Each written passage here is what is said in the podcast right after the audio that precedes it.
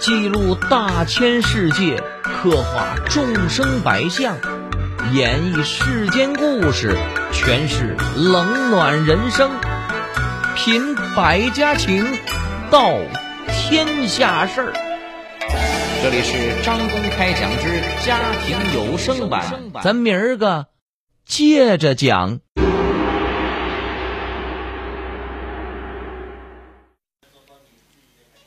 二零零八年，一个神秘人物悄悄打入了天津官场，为以当时的天津市长黄兴国为代表的高官把脉仕途前程，成为了众多官员的座上宾。不少高官心甘情愿的大把大把的花钱，请他预测官运、疏通政途。这个神秘人物是谁呢？居然能够把堂堂的天津市市长。黄兴国等高智商官员骗得团团转，甘愿为其徇私枉法、疯狂敛财。来听今天的张公开讲，为各位讲述：反腐问前程，市长被神棍骗六年。作者张健。这里是张公开讲，在下张公。说，二零零七年的下半年，天津市政府即将换届，市民津津乐道的话题便是下一届谁有可能任市长啊？一天傍晚，家住天津市河西区的金义和几个朋友共进晚餐，大家一边喝酒一边分析着下一届天津市政府首选这个人是谁啊？在场的几个朋友认为，天津新任市长空降或者外调的可能性很大。只有金毅认为，现任副市长黄兴国胜出的可能性最大。时年五十三岁的黄兴国，从浙江宁波市委书记调任天津市委副书记、副市长，已经有五年之久了，是政府班子里面资历最深的副市长。金毅觉得这一次市政府换届，机遇应该降临在黄兴国的身上。五十五岁的金毅虽然是普通的市民，但是他有些文化，平时爱看《易经》之类的国学书籍，喜欢预测未来，也善于投机取巧。这一次，金毅看准了黄兴国，决定在黄兴国的身上做点文章，为自己敛一把养老钱。金毅对黄兴国进行了一番深入调查之后，发现他迷信风水，便决定从这方面下手。黄兴国几乎每个周末都要到建义球馆去打保龄球。为制造与黄兴国接触的机会，金毅将亲戚林春梅包装成了大学毕业生，送进了建义球馆当服务生。林春梅有意无意的给黄兴国吹风，称他认识一个叫金毅的高人，他精通阴阳八卦、命理地理，给许多的官员把脉官运，把脉一个准一个，太神了。林春梅将金毅吹得神乎其神，把黄兴国心里的火也点燃了，他忍不住让林春梅帮忙约见金毅。在林春梅的安排下。金毅和黄兴国正式的认识了。金毅问了黄兴国的生辰八字，又看了他的手相，然后说：“半年内，你有一次升迁的机遇，但是你八字犯官煞，犯小人，同时你的住宅的风水也不顺。如果把这些改良了，保证你半年内能升官。”黄兴国虽然有些迷信，但也觉得金毅的话太玄乎了。看着黄兴国半信半疑的样子，金毅表现出了一副诚恳的样子，说：“第一次认识，你不信也很正常。你现在没有花一分钱，等日后灵验了，你再感谢我。”这下黄兴国没有理由拒绝了。这金毅的一番施法。又让黄兴国调整了住宅风水。做完这一切之后，金毅握了握黄兴国的手，说：“预祝您成功升迁。说完，他便离开了，一派风轻云淡的高人风范。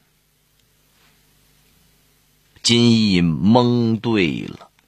两个月之后的二零零七年的十二月，中组部宣布黄兴国任天津市委副书记、代市长。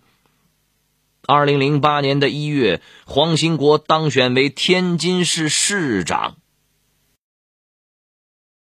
二零零八年，一个神秘人物悄悄打入了天津官场，为以当时的天津市长黄兴国为代表的高官把脉仕途前程，成为了众多官员的座上宾。不少高官心甘情愿的大把大把的花钱，请他预测官运、疏通正途。这个神秘人物是谁呢？居然能够把堂堂的天津市市长。黄兴国等高智商官员骗得团团转，甘愿为其徇私枉法、疯狂敛财。来听今天的张公开讲，为各位讲述：反腐问前程，市长被神棍骗六年。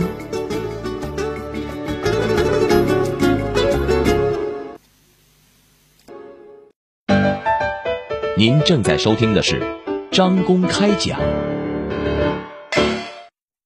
这里是张公开讲，在下张公，我们接着往下讲。说黄兴国坐上市长的宝座后，首先想到的就是金义。黄兴国时年五十三岁，还有往上升的时间和空间。他得好好结交这位高人，好好感谢金义的知遇之恩。处理好必须的公务应酬后，黄兴国挤出时间，在市里的一家高档酒店订了一桌酒席，特意宴请金义，表示酬谢。他还带了两名助手，请了几个要好的朋友作陪，算是给足了金义面子。还把金毅推上了主宾的位置。宴席上，黄兴国隆重的给大家介绍：金毅先生是国学大师，对我有知遇之恩，我们有相遇恨晚的感觉。黄兴国的推荐词虽然简短，但在座的人分明感觉得到他对金毅非常重视，也很尊敬。于是。陪同宴席的人立马对金毅另眼相看，互留了联系方式。宴请金毅过后，黄兴国以为这桩事儿应该告一段落了。可是几天之后，林春梅按照金毅的授意，旁敲侧击的点拨黄兴国。金毅不仅会测运程、看风水，而且在北京有门路，是个很有来头的人。许多当官的一边找他把脉官运，一边找他运作，他收费都是几十万，甚至上百万呢。林春梅还说：“你这次能提拔他，除了测运改良，还动用了北京的关系。虽然这次人家没和你提钱，但是如果你不表示点意思，以后人家就不会再帮你的忙了。”林春梅的话将黄兴国点醒了，他觉得自己往上升还得指望金义，得出点血把金义笼络好。可是黄兴国不知道给金义送多少钱才合适，只得让林春梅方便的时候探一探金义的口气。几天之后，林春梅给黄兴国回话了，称。金毅给他测了这几年的运程，发现他的生辰八字有点弱，得请法师施法避凶，每次九十九万元立尸钱，否则他市长都无法当长久。听了林春梅传达的这番话，黄兴国开始筹集那看似不多却有些沉重的。立师钱。黄兴国虽然是省部级领导，但把存款全部取出来，也还有二十万的缺口，只好向和他打交道多年的地产商周某开口了。二零零八年，一个神秘人物悄悄打入了天津官场，为以当时的天津市长黄兴国为代表的高官把脉仕途前程。成为了众多官员的座上宾，不少高官心甘情愿的大把大把的花钱，请他预测官运、疏通正途。这个神秘人物是谁呢？居然能够把堂堂的天津市市长黄兴国等高智商官员骗得团团转，甘愿为其徇私枉法、疯狂敛财。来听今天的张公开讲，为各位讲述反腐问前程，市长被神棍骗六年。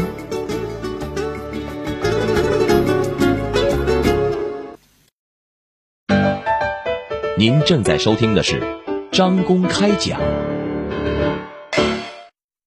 这里是张公开讲，在下张公，我们接着往下讲。说金毅成为堂堂市长座上宾的消息，在天津的官场高层渐渐传开了，不少官员纷纷追捧他，通过各种渠道想办法和他建立关系，并主动和他称兄道弟。天津市政协副主席、公安局局长武长顺通过小道消息得知，因为群众举报自己被有关部门暗查，感觉情况不妙。于是通过黄兴国饭局引荐认识金毅，请他卜卦。金毅却给他卜了个凶卦。武长顺面带土色的问：“能否化解？”金毅说：“凶运能解，但得破财。”金毅的一番道法表演，让武长顺破了一笔数额不小的财。后来不知什么原因，有关部门对武长顺的调查停止了。他对金毅感激不尽，又奉上了一个大红包表示谢意。武长顺成功躲过一劫的事例，使金毅被传得更深了。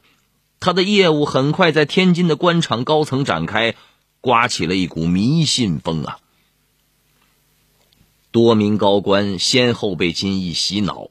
为了官运亨通，他们一边不惜重金请金义把脉前程，一边疯狂的收受贿赂，连取不义之财。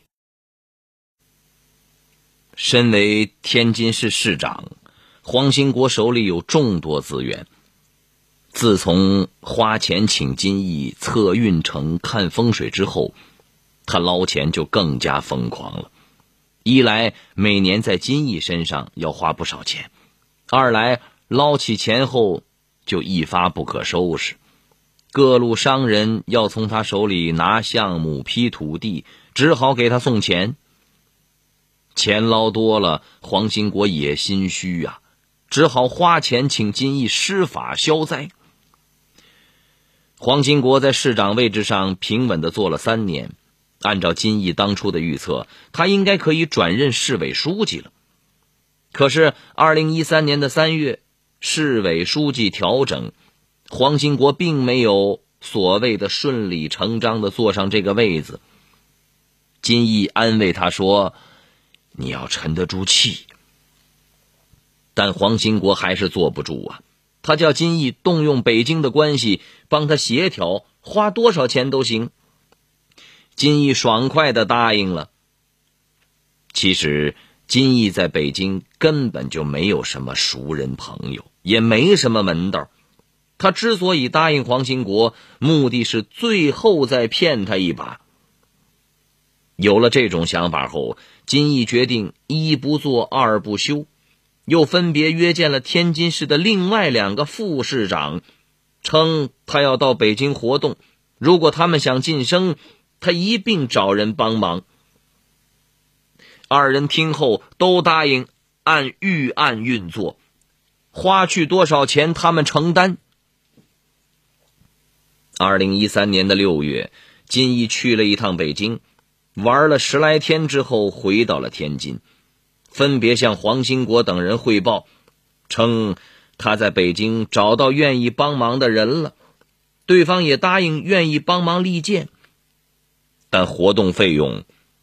三五百万估计不行。现在的形势大家都知道，风险太大，钱少了没人愿意冒这险。黄兴国等人都毫不含糊的就答应了呀。这以后，金毅每隔十天半个月的就跑北京一趟，让黄兴国等人看到了希望。二零一四年的十一月。天津市民纷纷传言市委书记要调走，金毅觉得这是出手的最佳时机，他就告诉黄兴国等人准备好活动的现金，他准备进京，最后把事情敲定。几天后，黄兴国等人按照金毅的要求，把行贿的钱送到了金毅的住处。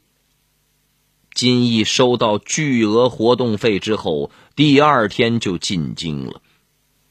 可是，他不是去找人办事，而是去藏钱。机遇似乎成全了金毅。二零一四年十二月，天津市委书记果真调走了，明确黄兴国为代理市委书记。金毅对黄兴国说：“这是组织对他的考验。这段时间，只要他不出什么差错，‘代理’二字要不了多久就会去掉了。”谁料，黄兴国刚任代理市委书记，中央巡视组便入驻天津，深入开展巡视，发现了。杨栋梁、武长顺等干部的问题线索。随后，中纪委介入调查，杨栋梁、武长顺因涉嫌巨额受贿，先后落马。办案人员在追查杨栋梁赃款下落时，杨栋梁交代。他受贿的资金大部分交给了一个江湖风水先生，用于迷信活动和买官活动。金毅因此被牵了出来。在随后对他们调查处理的过程中，办案人员也发现了涉及黄兴国的问题线索。二零一六年的六月二十九号，中央第三巡视组进驻天津市开展巡视，回头看，发现了不少黄兴国和商人权钱交易、纵容亲属利用自己职权牟利的问题线索。经调查核实，黄兴国政治上蜕变，经济上贪婪。不仅有严重的经济问题，更为突出的还有政治问题。二零一六年九月十号，黄兴国接受组织审查，随后原副市长尹海林落马。黄兴国忏悔道。轻信这种人，还跟他保持一种交往，政治上太不清醒了。而且后来，在发现他这种骗子的可能性的时候，又没有向组织报告，这在政治上犯下了严重的错误。